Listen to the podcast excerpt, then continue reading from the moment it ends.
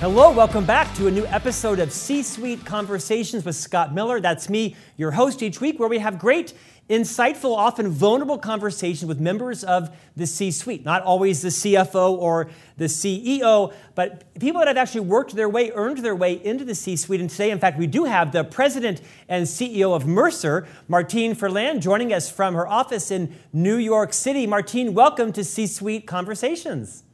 Well, hello, Scott, and hello, everyone. I'm very pleased to be here with you today. It's a delight to have you here. We like to actually have people from a variety of industries, backgrounds, nationalities join us. Martine, what we'd like to do perhaps is start with a little bit of what was your path to become the president and CEO of Mercer, and I'd love to kind of know some of your geographic background. Obviously, your accent is not Native American, but you obviously live here. We'd love to know a little bit about your, your cultural background as well. Yes, certainly, and uh, you you guessed that right. I'm French Canadian. Uh, that's so the accent is French with a bit of an American English. Um, and you asked me about how I my my journey to being becoming the CEO here. I've been 30 years in the industry, but I've actually never ever set up to be a CEO. That was not uh, on my path or uh, on my to-do list, not at all. Um, you know, I, I loved school. I, I, loved mathematics amongst uh, most, and I was blessed with parents. And luck number one, I, I do believe it takes luck, talent, and attitude or behavior uh, to, to be successful. But luck number one, my parents um, never saw a difference between raising a boy or a girl. The potential and the possibilities were were there. There, there was uh, no limit and and to the point where um, you know actually it, it wasn't until I actually joined the the marketplace, the workplace uh, as a young actuary, that I realized there were such things as different expectations and maybe different experiences. Uh, so it, it was kind of the aha moment for me, and I was in my early 20s by then. Um, even uh, despite, and you could say I'm not very street smart, um, that I was a of a handful of women in my actuarial uh, science class uh, at university. So, um, but nonetheless, um, in terms of, of journey, um, I was definitely this this time, and I thought I was, you know, a professional consultant for life. But my, I guess my curiosity got in the way of that a little bit because I kept asking why. I kept being quite curious about my clients. Loved it the consulting industry because you you work with so many different companies and different sectors and i kept being curious about their businesses my own business my own company uh, my fellow uh, colleagues the people around me were doing different things than i was doing and um, of course that's pivot number one where uh, you, you, you, you, raise your hand, you, you vocal about stuff, and there you go. You, you're, you're given um, opportunities a bit outside your swim lane for me uh, very early on in charge of campus recruiting, for example.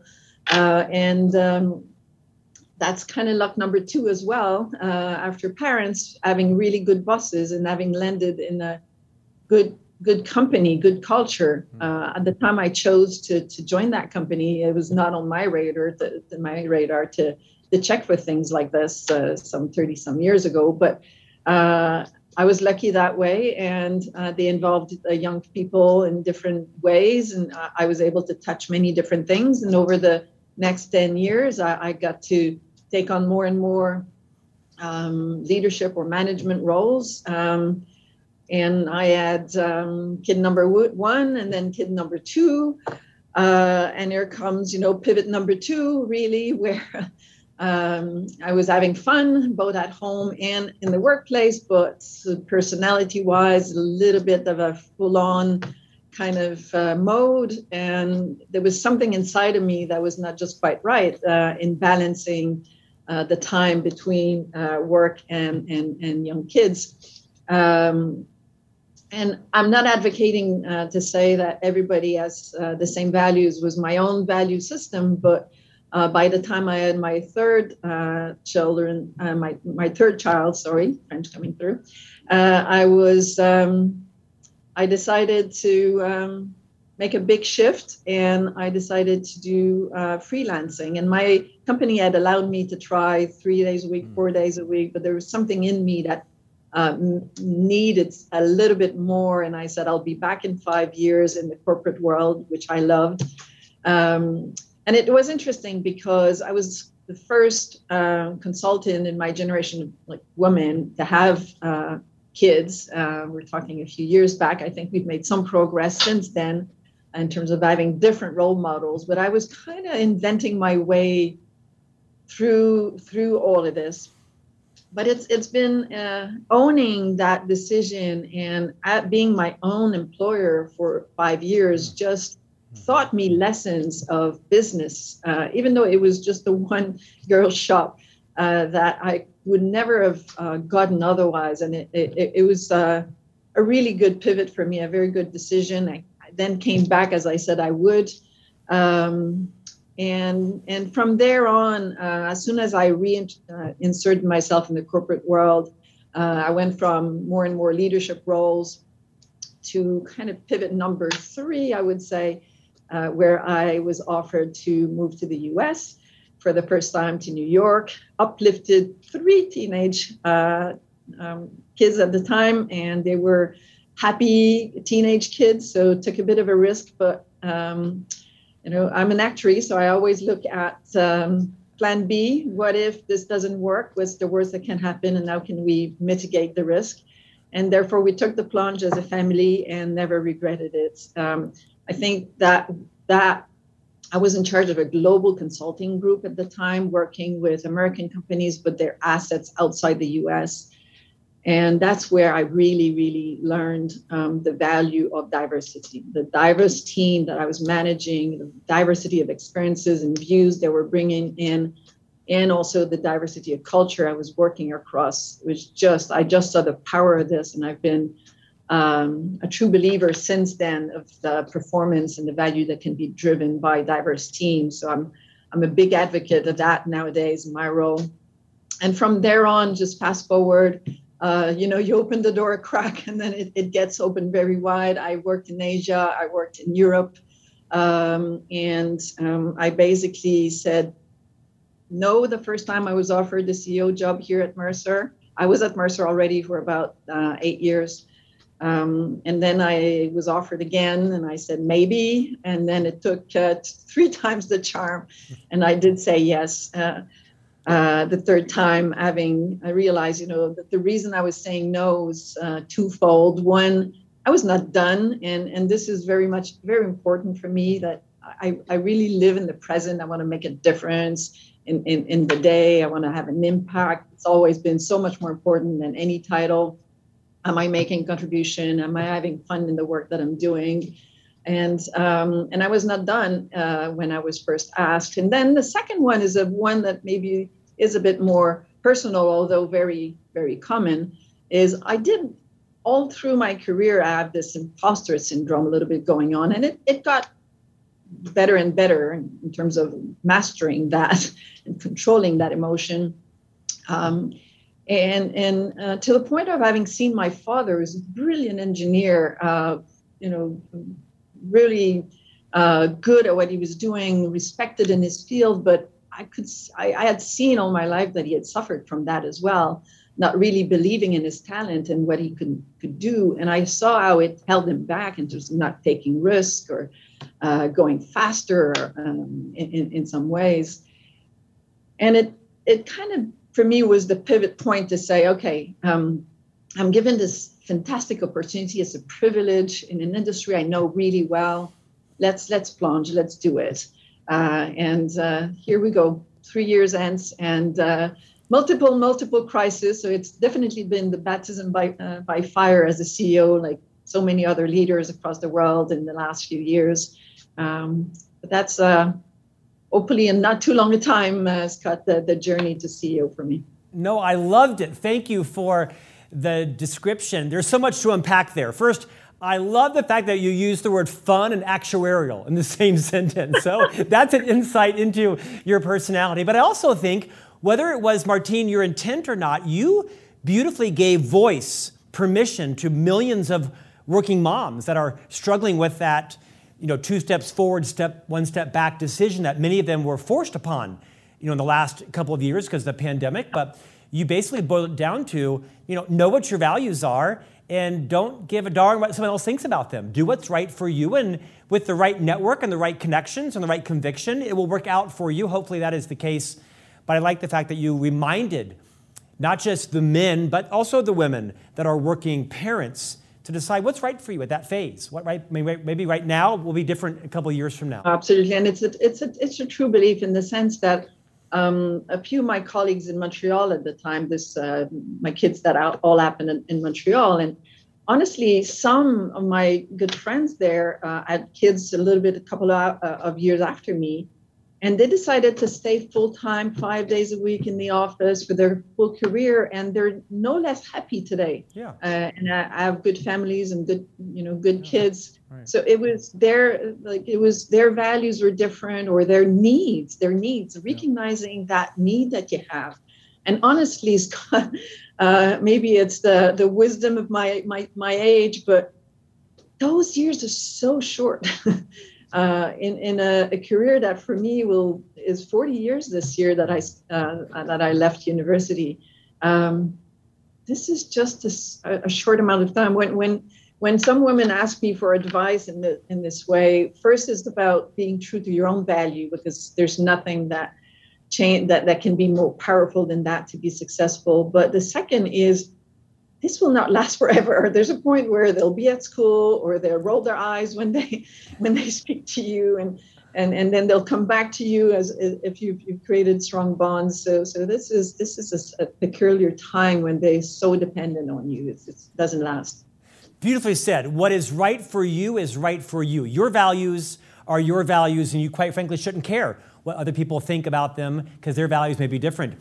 Uh, everybody is interested to know the path to the C suite. You are uh, obviously the CEO of a large organization. Mercer is a well known name in the Fortune 5000 and beyond C suite because, like Franklin Covey, for example, is a client of Mercer, and we draw upon you for your wisdom around a variety of things benefit packages, retirement planning, compensation, workforce issues. Will you remind our viewing and listening audience, kind of in, in, a short couple of sentences, what is the breadth of Mercer's uh, mission? Yeah, and the breadth is the right question, Scott. I would say uh, we make a difference in people's lives. This is our purpose. This is what we wake up in the morning, always connecting out to the employees of the companies with whom we work and the impact we're having on their lives. And we're basically touching a wide array of um, the aspect of work life. So whether it's your in the employees' engagement, the their compensation, their health benefit, um, the um, you know the communication and how well they understand where the company is going and how well they can contribute to its success, um, and financial security at retirement. Um, so we that's the breadth of services, and and as you can see, it's it's all we're everywhere in uh, the span of uh, working careers. Um, and it's exciting time to be in that field uh, at this time um, in, in the economy and the world. And Martine, your exact experience is less on the people services human resource side, more on the financial side. What was your actual education that led you into the actuarial expertise? Yeah, well, it, that's it. I, I, I, did my university in actuarial sciences. And for those of you who know the actuarial body of, um, of work, you have to go through many different exams. Uh, uh, so you start working, you start write exams, a little bit like the accountants, but we basically have about 10 of those exams. Uh, and for me, I chose to be a pension actuary. So helping employers who offer pension benefits to their employees manage those plans, having the right design, the and also being able to deliver on that promise that they uh, of the that the pension uh, is, is, giving to its members. So, so, making sure there's enough fund, the fund are well invested, and will actually um, perform their duty, um, manage the risk around those funds, uh, etc. So that that my training is much more financial in mathematics. Uh, but as I said earlier, I, I, I quickly branched out by being so curious about all the other elements of the business we were in and the business of our clients. Because at the end of the day, to be, you know, at Mercer, we have this breadth of services, but the number one job is to be a trusted advisor to yeah. our client, yeah. partner to the client. So understanding them first, and then looking inside to see how we could solve um, is, is, is, is the way to, to really make a difference. Well, I have to ask this question. Uh, how does a young girl at college or high school decide, you know what, I'm passionate about? Actuarial tables. This is really where my passion is. How did, how did that come about? How was that nurtured or ignited? How was that genius ignited in you? At what age and what, what professor, what, what, what role in life? Yeah, you know, I, of course, I have many friends who, act, who are actuaries, and we, we follow a similar path where we really love mathematics. And uh, but the combination of mathematics and being pragmatic. So it's a very, very pragmatic application of mathematics in terms of financial value of money in time and assigning some probabilities of events happening and uh, what's the financial outcome of that event happening. And so, so that's the world of, of the actuary. It's what I like about it. It's it's it's looking forward. It's not looking backward and it's uh, it's full of probability and assumptions. So you really have, if you think about business leadership, for example, making having scenarios, and that was so helpful during the crisis because we didn't know where all of that was going. So being able to play out some scenarios with some probability of these scenarios happening, and then what. Uh, what to do with that, how to how to react to that. Um, uh, that's the kind of training, and I think most of us go to this through this lens of being good in math, but wanting to be very pragmatic about its application. I'm going to guess you have an 840 FICO score, a well balanced 401k, and long term disability insurance. yeah. Pretty close. I'm the worst. You know, you know the shoe cobbler thing? yeah, yeah. The cobbler's kids have no shoes, yes. Uh, Martine, talk a bit about for those who are listening, right, that are either in human resources, people development, talent development, perhaps they are a leader in their organization, all of us are well aware, maybe even ad nauseum aware of what is the great uh, resignation, the great reevaluation, the great comeuppance, you know, name it whatever it is. Now mm-hmm. you hear all of these new reports around how there's the bounce back happening, right? People that perhaps realized the grass wasn't greener or they left for $10,000 more, but the culture was horrible. As the CEO of Mercer, you and your team look at all these factors. What would you prognosticate is kind of the continuation or the stoppage or the, the future of what we know as the great resignation? What, what insight could you share with us in terms of what your forecasting capabilities show as the future of work looks like? Yeah, it's an excellent question, and uh, we can only speculate at this point. But we're looking at we're very much data driven at Mercer, and we we gather insight by working with so many different corporates around the world. Um, you, you, I've called it the musical chairs to an extent, and I think there's segmentation within that Great Resignation, and I'll I'll point to three key ones. One was there's in, in the stats show there's um, older the older part of the population, and I'm not talking old here, I'm talking 55 and older. We've lost many workers in that category during the pandemic who, for whatever reason, rethought their life and said, I'm actually ready uh, for a different life. So that, that's a portion of the people that we lost.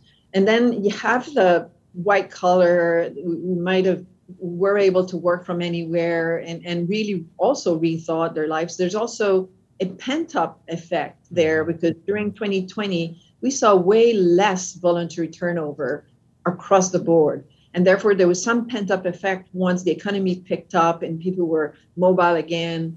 Um, that some people who were due to change would have changed job uh, during that period, then changed job. But I would say in that population, that segment, you're talking about uh, musical chairs. Uh, and to your point about people people then realizing that maybe the extra 10k was not worth it.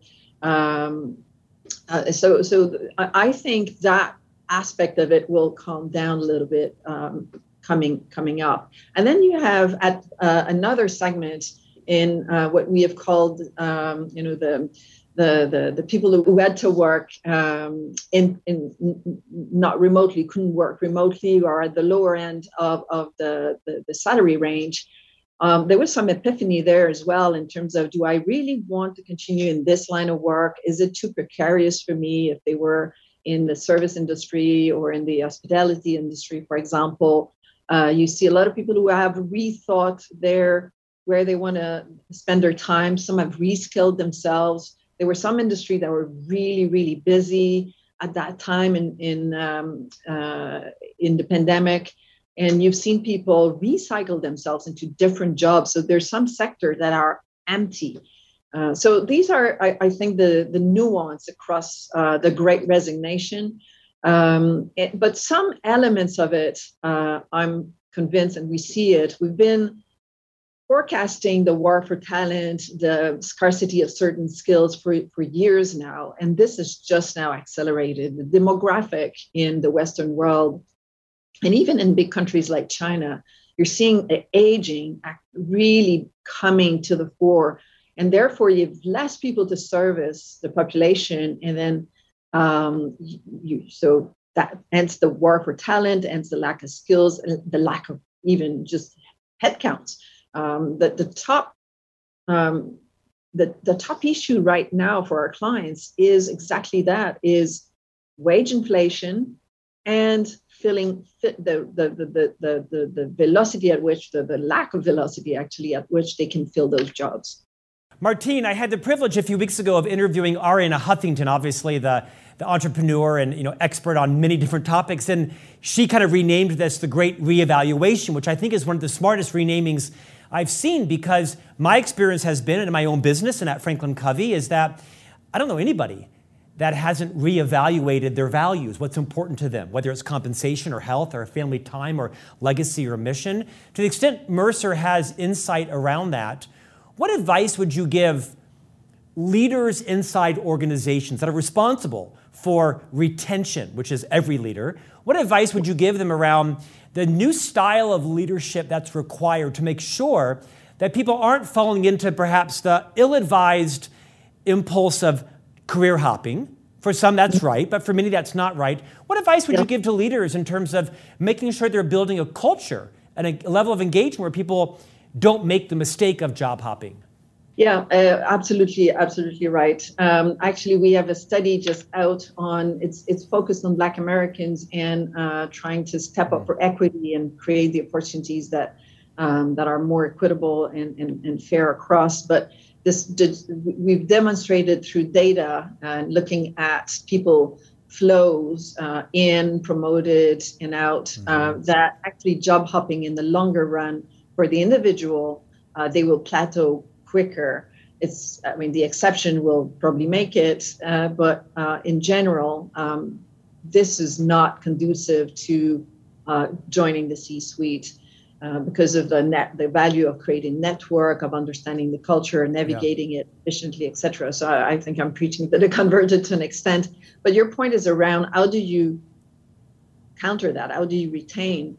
Um, I, I, think first of all, um, if we're talking about um, white collar workers or knowledge workers um, great experiences you know. Uh, how to make ex- people feel like they belong like they make a, a, difference like they understand the purpose and why they they put an extra effort wanting to put the extra effort understanding what's in it for the world what's in it for them making all these connections. And i, I truly believe that um, this the, that's why you're seeing um, such a, a, movement towards openness and authenticity uh, from leadership because trusting uh, that people will are, are willing to listen and understand uh, where a company is going, why they exist, um, and, and, then being more engaged and more willing to, to, to, to, contribute to that, understanding where we're trying to, to, to go and what we're trying to achieve and what your role is in the in the grand scheme of things. I think I think that's that's one of the key pivot that we're seeing in leadership style is this much more communication, much more listening also, so that we understand and meet people where they are. Um, clarity of vision and strategy, this is a big driver of, of, of loyalty and, and uh, engagement and success. Um, and then this, we were talking about this grand reevaluation. Um, this is all connected to it. Do I really want to be part of this story, part of this journey? Uh, but at the same time, making hybrid work. Um, so we've been experimenting 100% work from home. And, you know, I'm, I'm one of the ones to say we've learned to do things differently and we need to keep these learnings going And, and a lot of our clients right now, that's the conversation we're having with them, apart from the attrition and, uh, and the wage inflation. It's also about this retention aspect, but through um, flexibility, but a flexibility that makes the enterprise and the people successful. Um, and therefore, just really bringing all of these components together and making hybrid work. So, really making use good use of technology, but also blending this with the in person that you need. You know, we look at studies that we've done in terms of what really engages and retains people. And you look at three fundamental core needs of human beings sense of achievement. You, are making progress eh, and, and, and you, you, you feel like you're making a difference. Camaraderie. So you feel accepted, you feel like you belong, you feel like um, uh, it's fun to be around these people. And very, very often you'll see people, uh, the reason why they leave is, um, is uh, oh, I'm not going anywhere, I'm not progressing. Um, you know, core need number one. But leaving here, I'll be so sad to leave my colleagues. Core need number two. And then three, uh, of course, um, sensing that it's equitable, sensing that you're being treated fairly, that you have the opportunity. So I think if you if you're able to nail these three, um, that's how you you've better chance of, of retaining. Clear purpose um, clear um, empowerment of people so that they can really fulfill their ambition uh, and bring their best self to work and their, their full potential. Um, i think bringing people to, in an hybrid form you know in the office a few days a week so you can build those camaraderie back i think that's part also of the issues of the grand resignation is this these bonds of being, become a little bit more frail. I mean, you, you've not yeah. seen yeah. people for years. Yeah. Uh, this culture uh, risk is, is real. So you need to rebuild that fabric in a different way. Um, I truly believe that we'll be successful in a hybrid way. We've learned great ways to do this, but we need to keep at it. It's a, it's a grand experiment. Martina, I'm mindful of our time. I'd like to take it personal for a moment. I think you told me off camera that you've been an associate of Mercer for 11 years. Is that correct? And did I get it right? You've been in the CEO position for how many years? Three. Three. So just prior to the pandemic, and then you got a baptism by fire. Uh, so you were the CEO just short of a year prior to, of course, the pandemic hitting, where your world exploded because I'm sure every client was calling you for advice on work from home and hybrid and compensation and retention. And so I imagine you've been an invaluable partner to your clients, including Franklin Covey, uh, not just in the last couple of years. What has changed about your leadership style. When you think mm. back to three years ago, when you were the CEO pre pandemic, to now the CEO, hopefully post pandemic, you know, depending upon which television channel you watched, we're at certain levels of post pandemic life. Let's cross our fingers and get vaccinated. Um, Indeed. What's changed about your leadership style? Well, I didn't have a lot of time to test my CEO style before the pandemic. I was uh, in, enrolled from 1st of March 19. We uh, refreshed the brand and clarified the strategy and um, uh, right were impacted by the pandemic like everybody else. Um, I, would say agility. If if hmm. there's one change, uh, maybe this realization that t- the time they can change on you very quickly. You know, when we were refreshing and uh, the strategy back in 2019 and thinking we have these, I set out on this five-year journey it was all completely accelerated, modified, and changed. And what I what I think we learned from them, and I learned from them, is is very much this how how we can pivot quickly. How this and we have that in us, this resilience, this agility, this bounded optimism. You know, we'll get through this. We see it. We, we may not see where the end is, but we see that we see that we're going somewhere and we'll achieve something and we'll get to a, pla- a better place. And it was interesting because the refresh of the brand was, um, uh, you know, all around building brighter futures, uh, blending uh, empathy and economics, and it served us so so well during yes. the pandemic. And I think it helped me build that muscle even more strongly. That you have to dose the two. You run a business at the same time. It's it's it's people and, and and we care about people. We want to make a difference in people's lives. So it starts there and then you blend it with the professionalism the expertise the insights the data the business. And it's when you blend those and you meet you get those to to balance out that i think you you get an optimal outcome. And it probably, apart from the agility, the second learning is to re to see the force of for the power of, of that of that equilibrium. Okay, thank you for that. I want you to fast forward some number of years, and you have, at your own volition, decided not to be the CEO of Mercer anymore, and you've moved your family to St. Petersburg, Florida, and you're now teaching at a local community college, and you're okay. teaching an undergraduate class in how to join the C-suite. You're teaching it to 100 undergraduate community college students that are in their 20s, Maybe some of them are in their 30s or non traditional students. What are the key concepts you're teaching members of this community college class on how to make it to the C suite? What are the, the traits, the talents, the mindsets, the paradigms that you would teach mm. in that course? Mm. Uh, be a lifelong learner okay. um, and you're never done don't ever think you know you know it all you never do be a, a learner the power of the team and a diverse team get challengers around you um, listen and and empower people agree somewhere that we want to go together and then let them figure out the best way to go there. Um, focus on the present and making a difference. I think uh, overthinking the end game if, um, you know i'm not saying some people are not there saying I'd, I'd love to be a ceo which was not my case but even if that's that's an ambition and a, a stated ambition i think taking it in chunk and making such great job in with what you have in the moment and bring people along with you. So learning teams empathy um, and and making a difference in the moment. Let's dig deeper on one of those and then we'll, we'll let you get back to the job of leading mercer. You talked about building diverse teams and surrounding yourself with challengers. We recently interviewed the ceo of panera brands uh, which of course owns all the Panera restaurants. It owns Einstein Bagels, Noah's Bagels, Caribou Coffee, uh, Bruegger's Bagels, large, you know, hundreds of thousands of employees in this organization. And Niren, who was the CEO, was a profound individual. And he mentioned how the culture, the executive culture at Panera Brands, is that whenever they're discussing anything at a senior level, they don't finish the meeting until there is a dissenter, until someone dissents not gratuitously, but they want to make sure that they have challenging points of view. Mm-hmm. Um, I'm guessing this is not a commonality amongst most CEOs because there become, becomes some hubris and a level of confidence.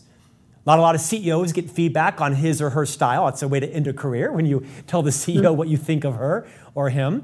Why do you say it's so important to surround yourself with challengers? Why is that yeah. so important? Well, at, at, Mercer, we call it fruitful friction, uh, and you know, a constructive way to come in and, and, and, and challenge the status quo or respectfully break the machine. Uh, I, I tr- yeah, yeah, I see that more and more. You see the leadership pivot to less hubris, more listening, more mm-hmm. group uh, conversation that lets that you know the, this this this this safe space this this liberty to speak up speak your mind so that we get to a better. I, I think the value of this and that's the gist of your question is you just get to a better answer. You get to a better outcome. And sometimes as a ceo it's our role to take this all in and there there'll be conflicting views and, and make a decision but really open up your mind and that's what i meant by number one continue to learn. It's a form of learning you know open your mind up to what's coming at you even though it might be against the grain a bit and you're not you this is not how you would have thought of it. Open you know open that space for people to find it um, safe to say that. Otherwise i think you won't be as successful as you should um, as a team as a company. There's there's a lot of value that will be driven and you'll get to much better decision. You'll met, you'll get to met, much better outcome if you if you let that happen. So we we um, we talk a lot about that. So fruitful friction. Uh, fruitful fiction friction. Do you find that some people take that license maybe too far and they fall into being the antagonist or the devil's advocate or you know they're always going to take the opposite position. We've all worked with that type of person, well intended, but sometimes mm-hmm. it becomes their brand and it can be fatiguing. Any mm-hmm. advice you would give to that maybe well intended but accidental friction seeker who yeah. always takes the other point of view? What advice would you give to that person? Yeah, I would say yeah, there, there are two things. One, to operate in that kind of mode is a little bit more tiring. Yes. than, than having only yaysayer around you, but I do believe it's worth it. The second thing is you're right. This could be pushed to a, a an, an, extent where it's disruptive and not productive. Yeah. And therefore, for me, that's why it's fruitful friction. It's constructive. So you want that person to, yeah, if they have a, a different view of things or uh, a challenge to put, that they come with this not necessarily as a full-fledged solution, but in with with, with a, the right mindset and the the the agreed outcome, uh, alignment on the vision, and then and then the fruit the, the friction on the way there, um, but in a constructive way. I, have always said, you know, can, you can say pretty much everything if you say it constructively, respectfully, with a mind to make things better, not just a mind to complain or a mind to to, to, to come across as, as, as different. Um, there has to be a purpose behind the intervention. I thoroughly enjoyed this conversation. Martine Ferland, CEO and President of Mercer, thanks for investing in all of our listeners and viewers today. We appreciate you. Franklin Covey appreciates you as a provider of services to us. Thanks for joining us on C Suite Conversations. Thank you, Scott. Appreciate you as a client as well. And uh, thank you, everyone. Delighted to add you to our roster. And we'll see you back here next week for a new C Suite conversation.